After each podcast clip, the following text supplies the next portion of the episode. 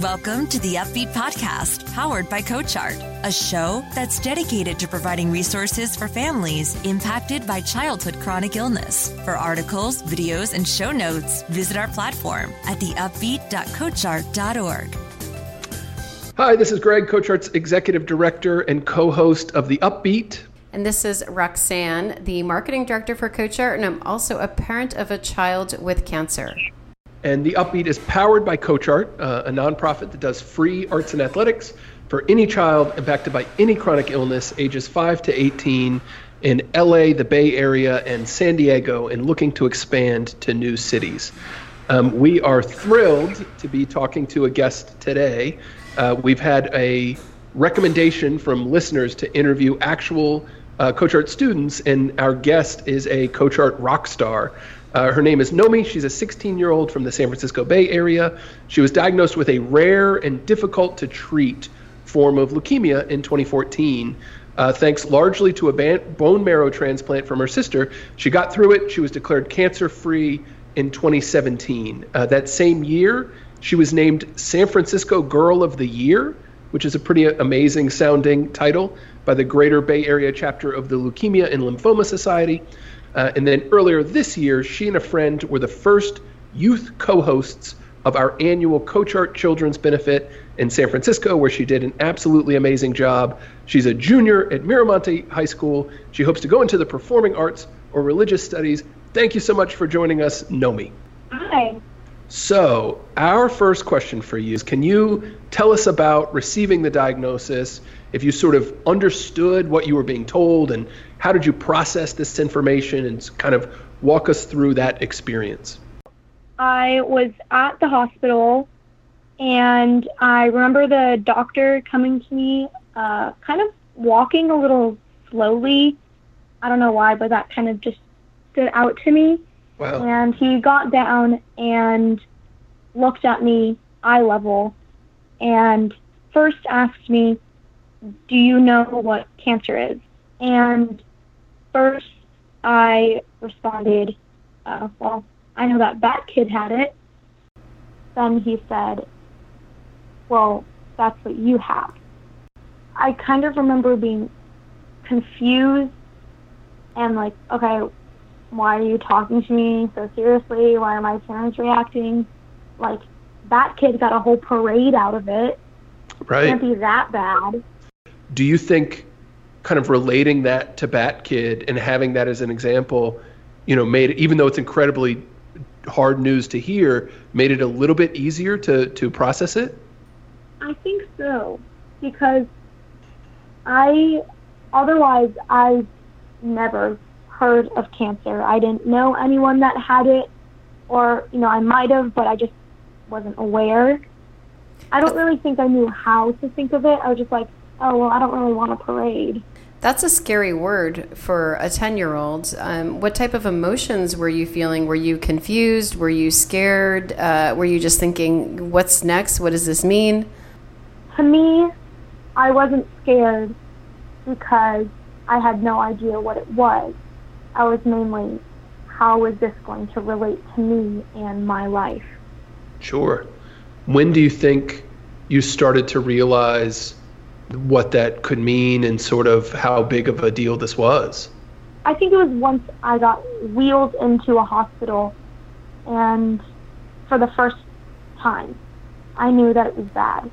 I don't really remember the first part.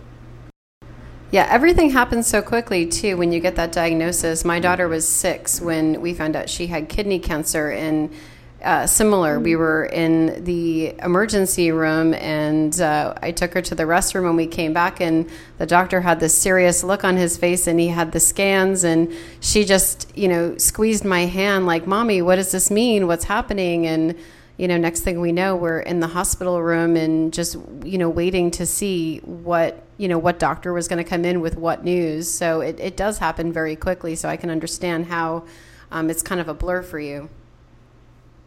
Yeah. Do you remember what things you knew about Bat Kid at that time? How much of the story you knew?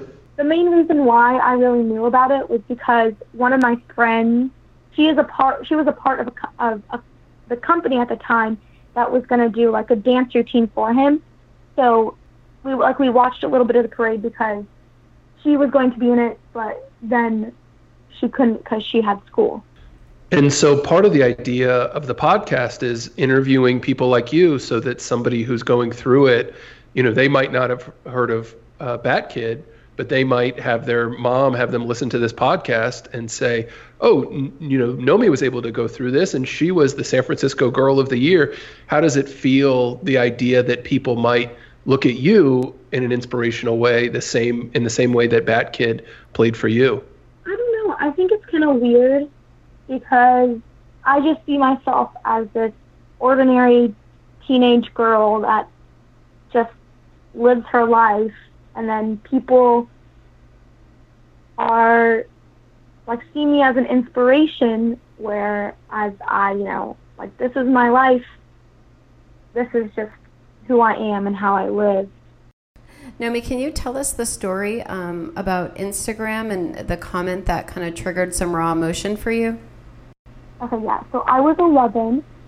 It was a couple of months before I turned 12. So, you know, like there's that middle school time, um, and in between, like, uh, hospital stuff, I would be going to school. So I still had that social influence of uh, my friends, my like my peers, of uh, just the middle school drama. And you know, especially for me, like I just had no clue because, you know, chemo brain. I I didn't know. Um, so there was this post on Instagram. I forget what it was, but I remember this person commented something really degrading and about like like a specific group of people and I was like, "Hey, that's not okay. You can't just say that. Like you don't know what someone is going through and you have to be aware of how that's going to affect them." They responded to me and another person also responded and was like like just back off. It's a joke. Calm down. Then I finally responded. And I was like, guys, please stop. You're really hurting my feelings. I have cancer and like my life is in a very difficult place. And did you know them at all? No. Then, you know, they kept on like kept on attacking me and being like swearing at me, saying that I was guilt tripping them.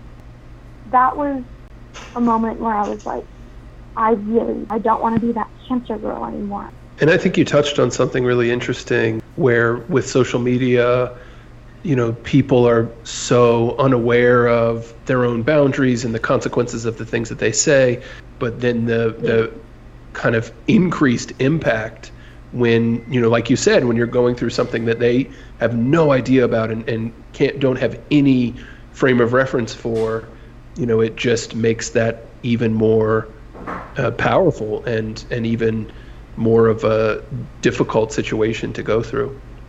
How did you deal with all this emotionally, Nomi? Yeah, um, art and acting was a very helped me a lot. I know I like that's where my like my nail polish obsession came up kind of. I don't really have one now, but when I was going through treatment, I would always bring like when I went into the hospital, always bring my nail polish collection.